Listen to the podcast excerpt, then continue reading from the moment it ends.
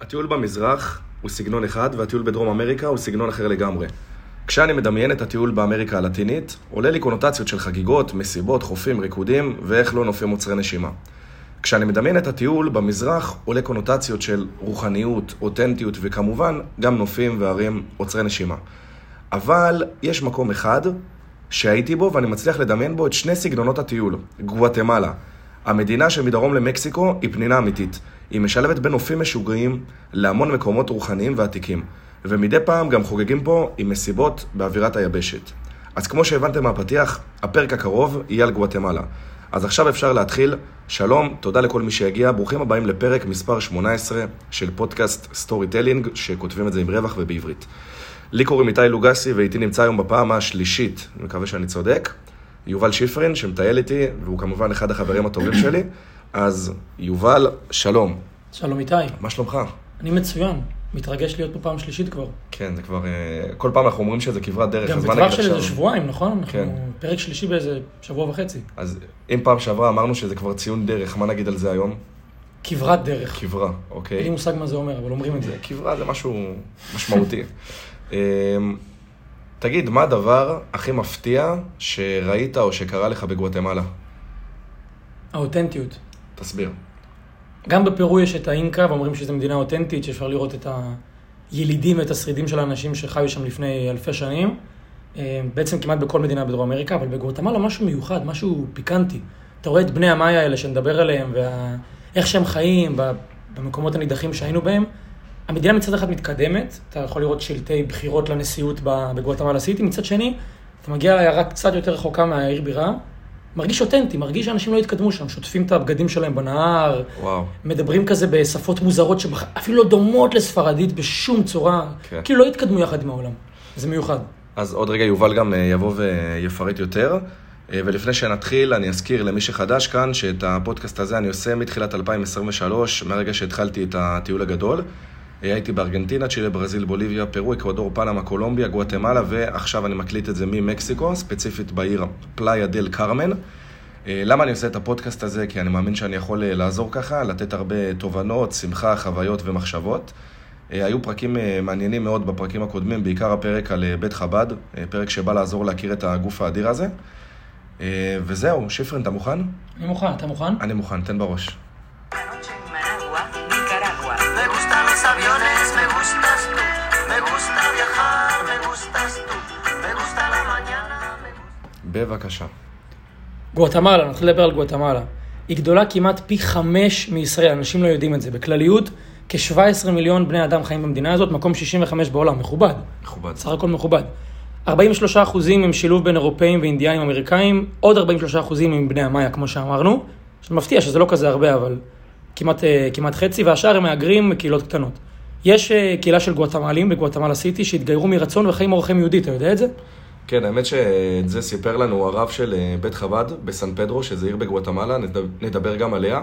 הייתי בהלם, אשכרה אנשים שראו יהודים, סתם גואטמלים רגילים, שכנראה אוכלים כל היום אבוקדו וכו', בלי להיות גזענים, וראו יהודים ואמרו שהם רוצים להתגייר גם, ואשכרה הם היום נראים שונה מאוד ממני וממך, נראים כאלה בני המאיה, אבל מאמינים ביהדות. אתה זוכר שנסענו בגואטמלה סיטי במונית וראינו מגן דוד ענק מצד שמאל? כן, באמצע העיר, במרכז. מטורף. עיר ענקית של לא יודע כמה, שלוש מיליון אנשים, מטורף. פתאום מגן דוד. אז כמובן השפה הרשמית של המדינה היא ספרדית, אם כי, כמו שאמרנו, בכפרים הנידחים, כי המדינה היא גדולה, יש כ-22 שפות של בני המאיה הקדמונים שהם לא מבינים אחד את השני, אתה יודע? באגם אחד, בגודל של הכנרת, מרחק של כמה קילומטר אווירים מקצה אחד לקצה שני, שתיים? כלום, אתה יכול להסתכל על הכפר כן. הנידח, הם לא מבינים אחד את השני, הם חייבים לדבר או באנגלית או בספרדית. זה הזוי. מטורף. מקומות מתוירים, קודם כל העיר אה, אנטיגואה, משם אפשר לעלות לתצפית אה, על הר הגעש בשם... אה, הקטננגו. הק- הקטנגו או קטננגו? הקטננגו. הקטננגו. אתה יודע אגב שזה לא הר געש שהוא מתפרץ, מה שמתפרץ זה הפואגו. אתה עולה על הקטננגו וצופה על הפואגו, יש. פה ערבוב מילים. בכללי העיר מזכירה מאוד את קוסקו, עיר קולוניאלית שלא נגעו בה, ממש אתה יכול לראות על המדרכה שהולכים בה והיא קצת אה, כזה שבורה. רק כדי שנסביר, מה זה קולוניאלית? קולוניאלית זה עיר עם סממנים של הכובש, שהספרדים במאה ה-16 הגיעו, וכמו שהשאירו את זה לפני 500 שנה, לא נגעו בה. אגב, הם מקבלים על זה כסף מאונסקו. ואגב, שתדעו משהו מעניין, שאני אישית ראיתי בעיר הזאת, ילדים עושים בוחן ריצה בבית ספר, ותחשבו שהם רצים על בלטות כאלה נוראיות, שכל בלטה מין יותר רחוב בולטת הולנדי מהשנייה. כזה מוזר, עם אבנים בולטות, שלא... אף אחד לא. משפץ את זה. ולצורך העניין רכבים שם, רכבים נמוכים, חייבים לנסוע על איזה 20-30 קמ"ש, כי. אחרת הם ידפקו את השלדה של לי הרכב. אישית לא היה כיף ללכת שם ברגל, הרגשתי את האבנים האלה כן. בולטות לי בנעליים, תלכו עם נעליים נוחות.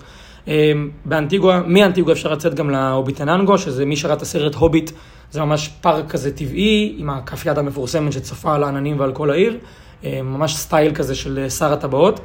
אה, האטרקציה הבאה זה אגם הטיטלן, העיירות שמקיפות אותו מהמפורסמות זה עיירת סן פדרו, סן מרקוס, יש שם סנטה קרוז, סנטה לא יודע מה. אה, כל אחת מהן יש את הייחודיות שלה. ספורט ימי על כל סוגיו, אתה עשית סאפ, אני עשיתי וייקבורד אפשר פעמיים או לעשות שלוש. גם אה, אבובים, אבובים, ובננה, אפשר לשכור סירה ולנסוע לאמצע האגם. קייק. לא חסר. כן. תצפית מההר עם עוד כף יד, שזה נקרא האף האינדיאני, אפשר לצאת לשם דרך בית חב"ד, נספר על זה. סדנאות מדיטציה, נשימה, ציור בקפה, תכשיטים, סיור בכפרים אותנטיים, פארק פרפרים, פארק קופים, מוזיאון שוקולד, לא חסר. באמת שלא חסר כלום, ושימו לב עכשיו לחיבור עם מה שאמרתי בפתיחה, יש גם טיפה חיי לילה, שזה מפתיע, כי זו מדינה נורא אותנטית כזאת וישנה. אחרי צהריים אפשר להגיד אפילו. כן, יש שם בעיקר, כן, אנשים אוהבים ללכת לישון שם פשוט בלילה, ב-8-9 בערב, כן. ולקום בזריחה. נכון. אבל יש כמעט בכל אה, מקום מתויר, יש גם איזשהו בר מרכזי שפועל בערב ויש בו מוזיקה טובה, ויש תמיד גם איזה חצי מסיבה כזאת, או שאנשים פתאום יוזמים משהו ומתחילים לרקוד. ואני אגיד שכמו תמיד יש את הישראלים שעושים מסיבות לקהילה הישראלית, לאוכלוסייה של המטיילים. אה, זה קורה בתדירות של אה, פעם, פעמיים בשבוע. לדוגמה, שהיינו בסן פדרו, אז בכל יום שלישי יש מסיבת יאכטה, שמארגן אותה בחור בשם נג... נדב, נכון? וביום שישי יש מסיבה בשם, אה, במקום שנקרא TLV, שהבעלים של המקום זה אילן. אגב, זה כיף לפרגן לאנשים שם. ברור. מקווה שאם אתם הולכים לשם, תזכרו נדב ואילן, אחלה אנשים, לכו אליהם. אה, ובאופן כללי, שוב, לא לצפות לחיי לילה כמו בקולומביה או ברזיל, אלא משהו נורא רגוע. אגב, אני אוסיף שבאנטיגואה, אני אישית לא הלכתי, אבל באנטיגואה יש לא מעט ברים שהופכים לדנסברג גם בלילה. אני ישנתי בהוסטל, שמה שהמלצת לי, ההוסטלים האירופאים, שהם יצאו לאיזה מועדון ובאמת נהנו באנטיגואה, שזה כן. כמו קוסקו כזה, כמו הצ'אנגו בקוסקו, לא חסר, אז מי שמחפש, ימצא. מבחינת הגעה, אז כמובן אפשר להגיע יבשתית מכל המדינות ששוכנות, אם זה בליז, מקסיקו, אפשר להגיע בטיסה, זה ממש לא מורכב, יש מספר שדות תעופה בגואטמלה סיטי, כשהמרכזי כמובן זה אה. בעיר בירה, נכון. מבחינת כלכלה, המטבע נקרא קצ"ל. שקל אחד שווה בערך ל-2.2 קצ"ל, פשוט לחלק את המחיר עם עמלות בקצ"ל. זה חלקי שתיים. כן, לחלק בשתיים ונקבל את ה... אה, זאת אומרת, אם עכשיו את אתה. ראית מים בחמש קצ"ל, כמה זה בשקלים מבחינתנו? 2.3, כן, ולא אבל- 2.5. בפועל, אבל וחצי. עם העמלה זה שתיים וחצי, כי יש לך נכון. תמיד עמלת אה, משיכת כספים. חשוב למשוך כסף בבנק שנקרא B5, עם העמלה הכי נמוכה, כי רוב המקומות לא מקבלים אשראי בכלל. במיוחד בסובבי האגם.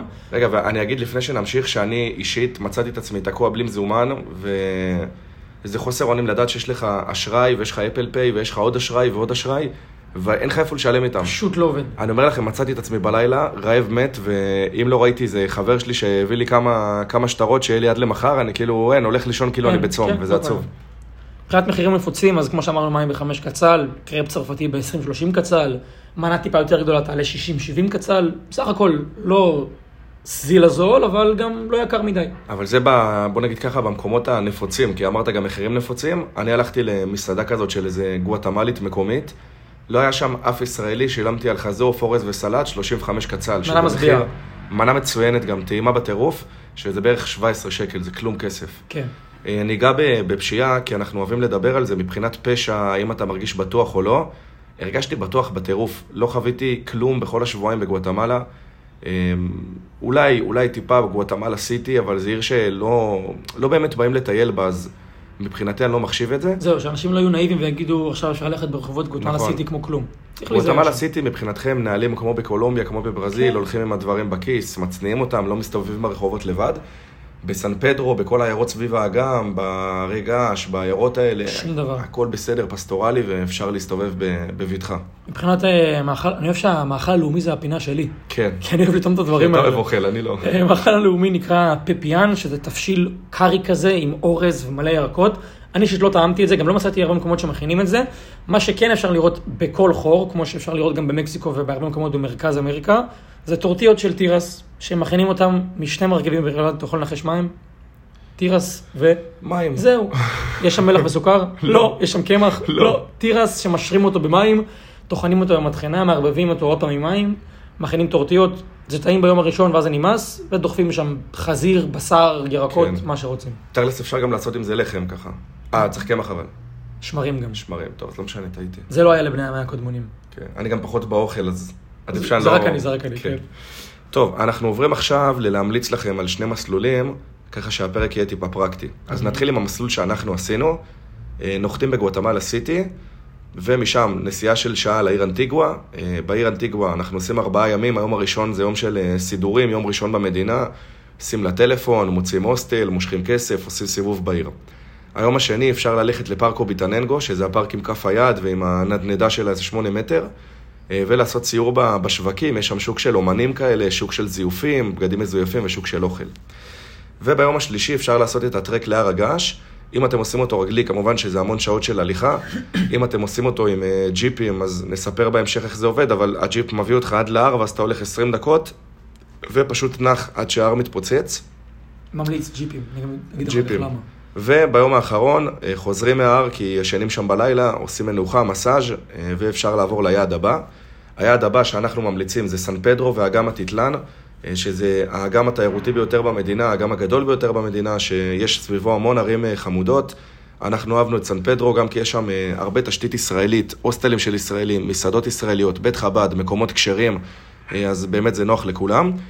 מה אני ממליץ לעשות בסן פדרו? שייט באגם או ספורט ימי, אפשר ממש ללכת על זה איזה יום שלם. אפשר לעשות סיור בכפרים טיפה, ללכת לראות כל מיני פארקים, יש שם פארק של פרפרים וקופים וציורים ודברים מעניינים. אפשר לעשות יום שלם של סדנאות. אה, סדנת ציור, אתם לוקחים תמונה מהטלפון וביחד עם הצייר אתם הופכים אותה לציור. סדנת חרוזים, להכין לעצמכם איזה תכשיט על בסיס חרוזים, סדנת תכשיטים, יש ציור בקפה. אה, כל זה יכול לקחת לכם יום אחד. עוד יום אחד אני אישית ממליץ בחום, וגם על זה אני אפרט בהמשך, על מדיטת, מד... סדנת מדיצ... מדיטציה, וואי, זה קשה לי להגיד את זה. נשימות, רייקי, זה כל מיני סדנאות יותר רוחניות כאלה, יותר חיבור למזרח. אה, ואפשר לעשות עוד יום אחד, זה הטרק של האף האינדיאני, שזה גם חמוד. תצפית חמודה על האגם, שגם שם יש כף יד. ובאופן כללי, אם יש לכם זמן, עוד שבוע שלם לא לעשות כלום. זה המקום הכי טוב בעולם, פשוט לזרום. בצ'יל. כן. אה, ועכשיו יובל ייתן את ההמלצה השנייה. מסלול שהוא מעל שבועיים, או בעצם גם שבועיים יכול אה, להכיל את הכל. אנחנו לא עשינו פרק זמן כזה ארוך, אבל בעיקרון יש עוד מקום שנקרא סמוק שמפי. אה, זה, איך אני, אגב- למה אני אגביל את זה? פשוט מצבור של בריכות טבעיות כאלה, שבערך בצפון המדינה, אפשר לנסוע לשם נסיעה ארוכה וקשה של כ... שמונה, תשע עשר שעות שעות, אה, מאנטיגואה מסן פדרו, מגואטמלה סיטי, לפי המרחק זה הזמן. אה, אפשר להעביר שם יום-יומיים בכיף, זה מקום כזה פסטורלי שאפשר, מי שישב באקוודור את ה-Secret Garden קוטופקסי, זה אותו דבר, אתה בלי קליטה, נזרק באיזה הוסטל, אה, הולך לבריכות האלה, משהו שהוא, אנחנו לא עשינו, אבל אה, נשמע חווייתי. אה, אל פרדון, עיירת גלישה, מזכירה את פלאיה ונאו. מי שגולש ויודע לגלוש, כי שם זה האוקיינוס השקט, ה-Pacific, שהוא גלים מאוד משמעותיים, אה, יכול לרדת למטה, זה נמצא בדרום המדינה כמובן על החוף, גם שם אפשר להעביר אפילו שבוע באיזה וילה או בדירה, מקום מאוד אה, שקט. אה, פלורס, עוד עיר שיש שם גם שדה תעופה שממנו אפשר להגיע לבליז, נמצא באזור שמוק שמפי, ליד הגבול כבר עם, בין מקסיקו לבליז כזה בצפון, במשולש. גואטמלה סיטי יומיים, לא צריך יותר, קניונים, טיפת טיול בעיר, מי שרוצה לחוות עיר גדולה ואוהב את הערים הרוויות אדם.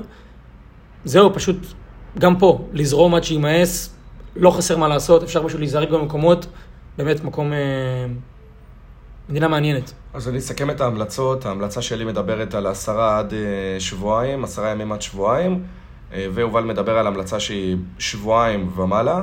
אה, ושוב, לעשות את כל מה שיובל אמר בדיוק בשבועיים יכול להיות לכם טיפה לחוץ, אז אנחנו כן ממליצים להתפנק בגואטמלה, להשקיע זמן, זו גם מדינה באמת זולה וכיפית, ואחת מהפתעות הטיול. אני כבר כאילו גולש אני, לסיכום. אני חושב שאפילו זה אחד המקומות, קודם כל מגיעים אליו כבר בסוף יחסית, כן. בדרך כלל, מי שעושה את הגל היורד ומתחיל ממקסיקו ומהמרכז, לא, אבל מי שהתחיל מארגנטינה בחורף, מגיע לאזור של גואטמלה ניקורגה בסוף כבר, אפשר להוריד רגל מהגז, לא לתכנן כל אוטובוס קדימה, פשוט לזרום. כל מי שאני טיילתי איתו, כל האנשים שאנחנו הקפנו את עצמנו בהם, לא סגרו שום דבר מראש. היו בסן פנדרו שבוע, שבועיים, הרגישו כמה, ש... כמה שמתאים להם, ואז פשוט סגרו אוטובוס, כי הכל מאוד נגיש. אתה הולך ברחוב, אתה סוגר מיניבוס לפה ולשם, ואין אין מה לסגור את זה מראש כן. ולחשוב על זה יותר מדי, פשוט לזרום עם זה. אז אתה יודע מה החלק האהוב עליי בפודקאסטים, נכון? ה-juice. מספרים על הדברים המעניינים, ה-juice, הג'וסים, כן. המיציים. אשכרה, כאילו, ג'וס זה כאילו, זה זה מיץ. זה לסחוט את הפודקאסט. אז בוא, בוא נסחט רגע, ואני רוצה, לפני שנדבר על החוויות הנקודתיות, לדבר על איזה... יובל כל פעם אוהב לבוא ולתת אקזיט. אקזיט, כן. אקזיט פעם נותן איזה יוזמה, רעיון מבורך, רעיון נחמד. אז יובל, אני אשמח שתספר, ניתן כותרת, פיצול לא פיצול. פיצול או פיצולי. פיצול לא פיצולי, כן. סבבה. אמ, אז ככה, הגענו לשלב בטיול, שקודם כל אני מתאר לא הרבה זמן, אנשים פה בפודקאסט כנראה כבר יודעים את זה, חודשיים וחצי, ואחת המטרות שלי בטיול, שהייתה מטרה קצת אה, כבויה, אבל היא התלבטה עם הזמן, זה להסתדר לבד. לנסות לטייל לבד ולהרגיש, לראות איך זה מרגיש, כדי להכיר את עצמך. עכשיו, מי שחושב שזה שטויות ולטייל לבד זה קל והכל, זה חשוב, במיוחד שאתה מאוד רחוק מהבית, לנסות את זה. כי זה מלמד אותך דברים על עצמך וגורם לך טיפה, נקרא לזה להתבגר ולהבין איך אתה ממלא את הזמן שלך לבד, ומכריח את עצמך להתחבר לאנשים חדשים. אז אני הצעתי מתווה, חווינו להגיד מתווה. מתווה הנשיא. כן, שדיברנו עליו בבוגוטה, כשישבנו לאכול ארוחת בוקר שם ב... לפני הטיסה שלנו לגואטמלה, שנעשה פיצול. נגיע ביחד לגואטמלה. פיצול, אני מדבר עליי ועליך, כן, אני ואיתי. להגיע לגואטמלה, ושכל אחד יעשה יעד אחר בכוונה. שנתגעגע קצת, שנרגיש שבוע, שבועיים לבד. ניפגש עוד פעם, אבל לא באמת ניפגש, אלא נישן במקומות אחרים. פשוט נקבע להיפגש כמו שאנחנו נפגשים ברחובות ובחולון בבית. כן. כל אחד ישן בהוסטל שלו, בדירה שלו, עושים פעילויות ביחד, כל אחד הולך לישון בחדר שלו, ורואים איך זה מרגיש שאתה מתנהל לבד, ובסוף, תקן אותי אם אני טועה, זה היה מצוין. זה היה מצוין, ואני אגיד שיש בזה משהו נורא משחרר, כי כשזה שני אנשים, תמיד אחד מחכה לשני, תמיד איזה אחד מוכן קודם, ואז מבזבזים זמן בטלפון. ששוב, אין בזה בעיה, זה כיף. בטיול הגדול לא צריך למהר, אנחנו לא בצבא ולא בעבודה. אה, אבל אני כן ראיתי את זה כיתרון, שאני קם, לדוגמה, אני אוהב לקום מוקדם, אז קמתי בשבע בבוקר, עשיתי סאפ, יובל בינתיים ישן, קבענו ב-11 ארוחת בוקר. זה מה שקרה. והוא בינתיים בלילה ישב עוד עם אנשים, אני לא רציתי לשבת עם אנשים, וב-11 ראיתי אותו, כאילו, והיה כיף, כל אחד עושה מה שהוא רוצה לעשות. ואגב, אם יש משהו ממש נחמד, שזה הזכיר לי את השהות בארץ, כי הרי בארץ, איך זה עובד? יובל, בוא ניפגש יום חמישי ב... לא יודע, תשע, תבוא אליי. אז יובל, בוא ניפגש ב-11 לארוחת צהריים בסן פדרו. בסן פדרו, כן, כל מדהים. אחד מגיע מהדירה שלו, וזהו. ואני הייתי ממליץ לכם מעבר לזה, אני לא בעד לטייל לבד, זה דעתי, אני גם אגע בזה בפרק של הסיכום טיול, אני פחות ממליץ על לטייל לבד, כי אני כן אוהב שיש את האנשים שאני נהנה איתם ומכיר אותם, ואנחנו נדבר על זה. נכון. ו... אם כי כן, חשוב לנסות את זה לדעתי. חשוב לנסות לא את זה. צריך להרבה זמן גם. כן. אני חושב אבל שהמתווה המתווה האידיאלי זה לטייל עם אנשים שאתם אוהבים הרבה זמן, ובאמצע לקחת הפסקה לאיזה שבוע להיות לבד, כן. ואפשר אפילו שבוע לבד שאתם באיזה יעד בהוסטל אחר, הם בהוסטל אחר, ואתם כזה קרובים להיפגש מה שמתאים לכם. יש בזה משהו מיוחד. כן, זה, לדעתי זה היה כיף, זה היה הברקה, זה היה בינגו, אז אני אומר לך, יובל, יובל, תודה. איתי, בבקשה. זה היה מצוין. מצוין, טוב, חוויות. אה, אני אתחיל עם החוויה הראשונה. אני בן אדם שמגדיר את עצמו רוחני, אני יהודי מאוד אה, מאמין, ואני אוהב להניח תפילין, ואני אוהב להתקשר ל... לכל מה שיושב למעלה, לכוח העליון, כל אחד שיקרא לו איך שהוא רוצה. אה, ומנגד, אני גם אוהב, אני אוהב גם לשמוע עקרונות של דתות אחרות, שוב, כי אני מאמין ביהדות שלי, אז זה לא ישנה את דעתי, אלא לבוא וללמוד. אה, ואני שמעתי שיש בסן פדרו אה, אישה ישראלית בשם תמי, שמעבירה סדנאות של מדיטציה, איך עושים את זה בצורה נכונה מבחינת נשימה, עם כל מיני טקסים כאלה קטנים שיכולים אה, לעזור לך להשיג את מה שאתה רוצה. והיא גם עוסקת ברייקי. עכשיו, אני אומר לכם את האמת, אני לא יודע להסביר באמת מה זה רייקי, אז אני אנסה. רייקי זה מעין שיטת טיפול שהמטפלת נכנסת לאנרגיה של המטופל, ויכולה לגלות דרך האנרגיה שלו על הפחדים שלו בחיים, על היתרונות שלו, על הרבה דברים. ואני אישית נדהמתי, עשיתי את הטיפול הזה ונדהמתי לגלות את מה שהיא אמרה עליי. היא אימתה לי המון דברים שאני חושב על עצמי. אה, לדוגמה, אני אשתף אתכם שיש לי המון פחדים. אני בן אדם שהוא נורא מגדיר את עצמו, בין היתר, אני, אני פחדן, הרבה פעמים לפחד, אני מפחד לעשות דברים בפעם הראשונה. והיא דיברה איתי על זה, והיא אמרה לי שהיא מרגישה שיש לי פחד בכל דבר שאני עושה בחיים. בלי שאמרת לפני. ולא אמרתי לה שום דבר לפני. וברגע שהיא אמרה לי את זה, אז הבנתי שוואלה, היא הצליחה לגלות עליי דברים שהם אמיתיים ונכונים, וזה נחמד. אז גם אם אתם יהודים, נוצרים, מאמינים בדבר כזה או אחר, גם אם אתם אתאיסטים או לא מאמינים בשום דבר, ממליץ לכם כן לעשות את הטיפול הזה, את, ה, את הדבר הזה שנקרא רייקי, אם לא אצל תמי בסן פדרו, אז אתם יכולים לעשות גם אה, בארץ. אה, ובכללי תנו לזה הזדמנות, לדעתי זו חוויה נחמדה וטובה, אז יודע, נקודת צד, אומרים שכל בן אדם פעם אחת בחייו חייב לראות פסיכולוג. וגם אם הוא לא צריך אותו והוא לא מרגיש שהוא צריך אותו ואין לו איזושהי בעיה עם עצמו או לא משנה מה, שזה מגלה עליך, זה, זה מציף דברים שאתה לא בטוח מודע אליהם. אז זה אחד הדברים, זה לא פסיכולוג, אבל זה, זה לא רע. גם בן אדם שהכי לא אוהב את זה ולא מאמין בזה, אתה, בוא נגיד ככה, אתה שכנעת אותי לעשות את זה גם. זה פתח לי קצת אולי... אה, כן, וגם תמיד נחמד לשמוע לך עוד זווית ו- ולנסות להכיר את עצמך בעוד דרך, אז מה שאתה. לא יכול ללמוד לבד, תן למישהו אחר לדעת עליך, ועכשיו אתה יכול... הדבר השני אה, שעשינו זה סיור כפרים, אני עשיתי אותו, אתה עשית אותו? לא. לא. סיור כפרים, עכשיו, אה, דעותיי חלוקות עליו, כי אני חושב שזה משהו שאפשר לעשות גם באופן עצמאי, אבל בעיקרון. מה בפועל עשיתם? בפועל לקחנו, אה, זה היה מאורגן הרי, מבחור אה, שמארגן את זה בסן פדרו, עולים על סירה, כ-20 איש, מתחילים בארוחת בוקר קודם כל בסן פדרו אצל מישהי מקומית שמכנה לך טורטיות עם אבוקדו ואתה טועם ואוכל את האוכל שלהם. ומסתובב בכל הכפרים באזור סן פדרו המרכזיים, אם זה סנטה קרוז, סן מרקוס, מסתכל איך אנשים חיים שם, הולך לשווקים, קונה מזכרות ומתנות, שומע ממש קצת במילה וחצי על ההיסטוריה של הכפר וחוזר. עכשיו אני חושב, מה זה אני חושב? יש ב- בסן פדרו מזח עם סירות שיוצאות לכל יעד מסביב לאגם, דמיינו כמו הכנרת לא, מוניות. ליד. כן, מוניות כאלה. מוניות שעם- ימיות. מגיעות תוך 20 דקות לכל יעד, זה עולה כלום כסף, הלוך חזור זה 50 קצ"ל שזה 25 שקלים. אפשר לעשות את זה עצמאית, כל יום, כל היום, פשוט להסתובב לבד ולחקור את הכפרים דרך האינטרנט או דרך האנשים שגרים שם. לא חייב שזה יהיה מאורגן. אממה זה, זה חשוב, אם אתם בסן פדרו ויש לכם שבוע, שבועיים, אין שום סיבה לא לנסוע בכל הכפרים ליד ולהסתכל מה קורה שם. באופן כללי, בטיול הגדול, הגעתם לצד השני של העולם, אתם לא רוצים לראות איך חיים שם? כן, מעניין. זה מעניין מאוד. שוב, אתה בסן פדרו, אתה שומע שפה שנקראת, לא יודע, קייצ'ה או קאצ'ווה או לא, לא יודע מה, נוסע שעת, 20 דקות לצד השני של האגם, ושומע שפה אחרת והם לא מבינים אחד את השני, זה מעניין. כן. הם גרים אלפי שנים באותו מקום, ובגלל שההתניידות היחידה זה דרך סירה, הם לא מבינים אחד את השני. זה לא קורה בהרבה מקומות בעולם. מטורף. אה, אני אספר לכם על עוד חוויה שלי. אה, כמו שאמרתי, אני בן אדם שנוטה להיות פחדן, מפחד לעשות דברים חדשים, ודווקא בגלל שהייתי לבד, אמרתי, אני חייב לאתגר את עצמי. והחלטתי שאני רוצה ללמוד סאפ. למה? כי כשהייתי בריו דה ז'נרו, ראיתי אישה שפשוט עשתה את זה, לדעתי זה היה בזריחה, באיזה שש בבוקר, וזה היה נראה פשוט מדהים, הים היה כזה שקט, והיא שטה לה עם, ה, עם הסאפ, חותרת בתוך ה... בים, וזה היה מדהים. ועזרתי אומץ, הלכתי לעשות את זה, גם כי אני קצת... אה, אני, לא- אני, לא, אני לא בן אדם גמיש, אני כאילו אין לי שיווי משקל, ולא רציתי ליפול ושיסתכלו עליי ויצחקו, זה האמת.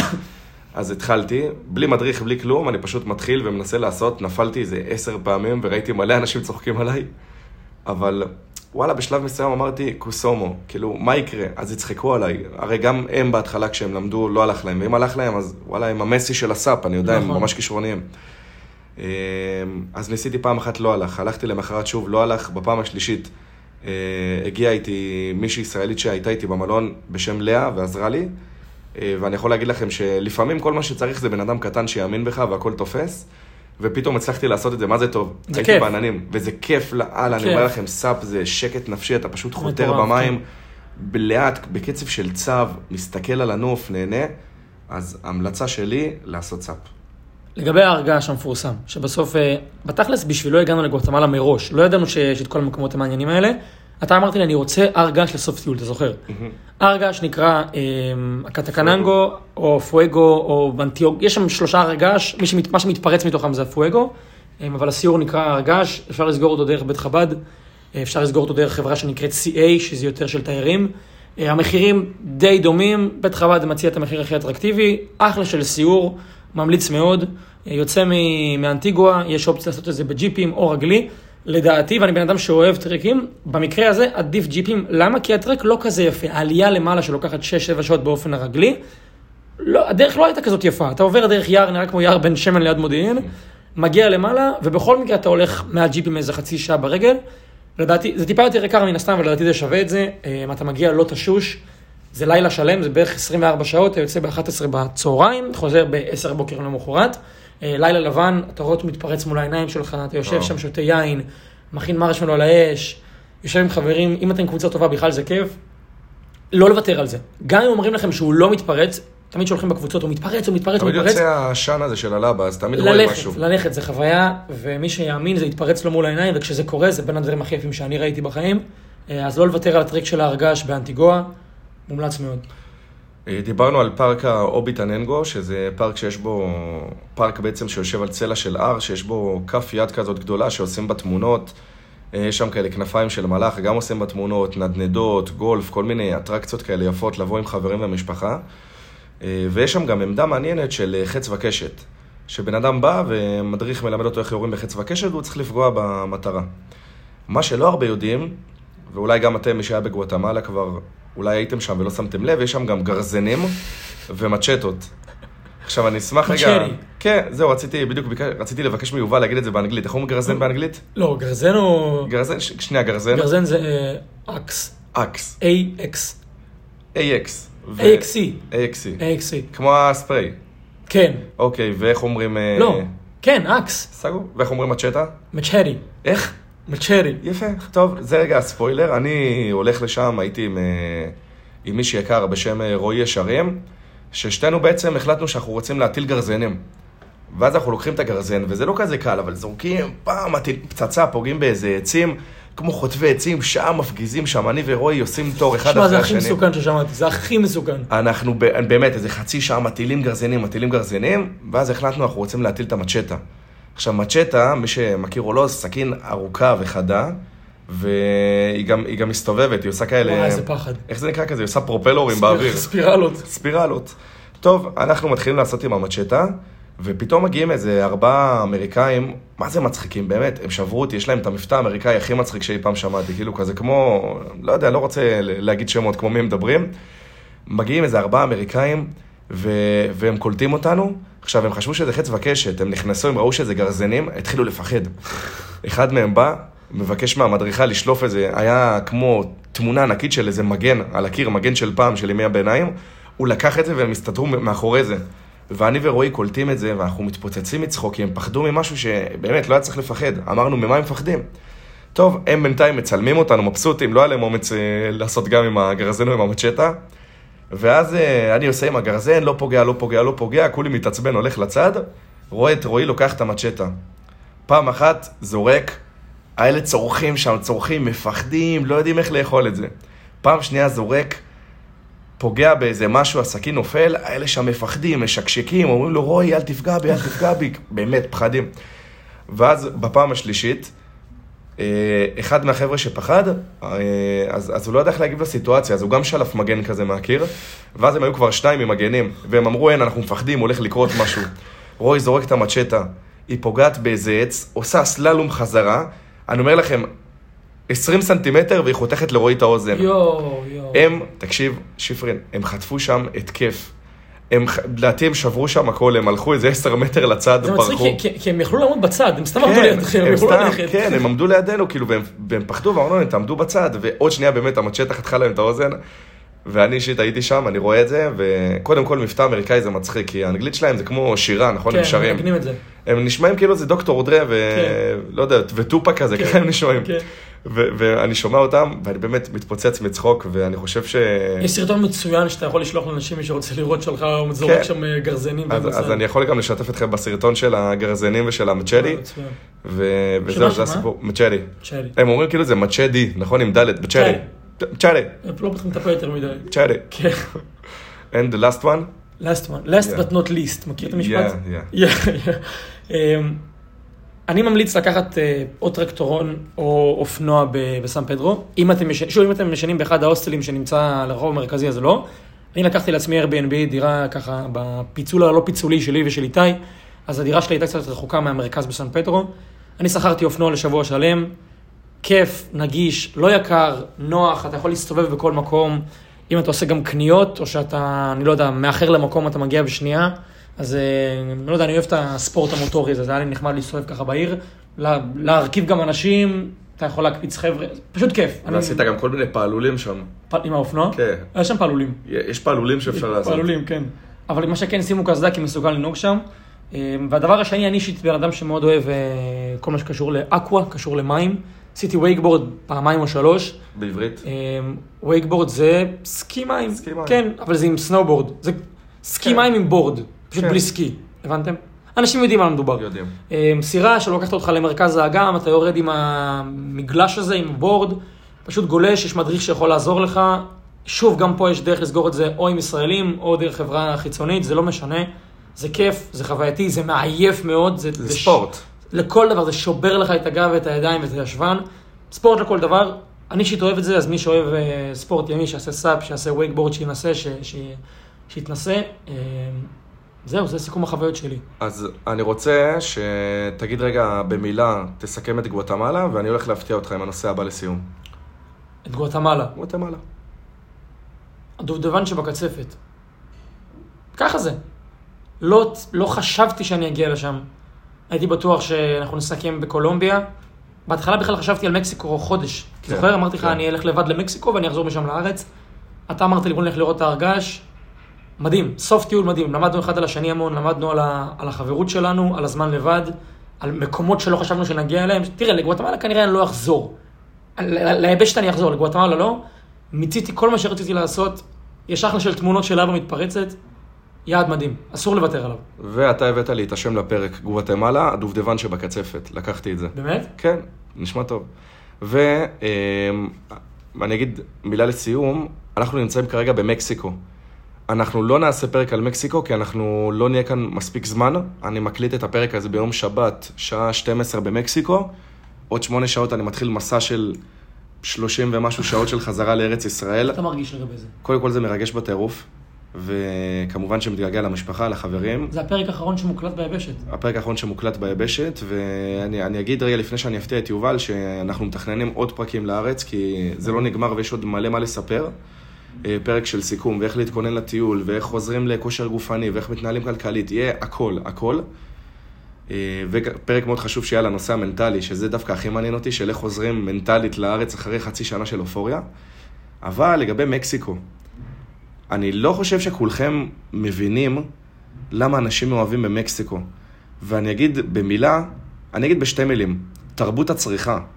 זה משהו שאני כבר, אנחנו פה ארבעה ימים במקסיקו, באמת סוף הטיול, ואני כל יום משגע את יובל על זה שיש פה עשרות אמריקאים שמנמנים שבאים לבזבז כסף בערימות של דולרים, המקסיקנים כאן כולם יודעים אנגלית בגלל האמריקאים.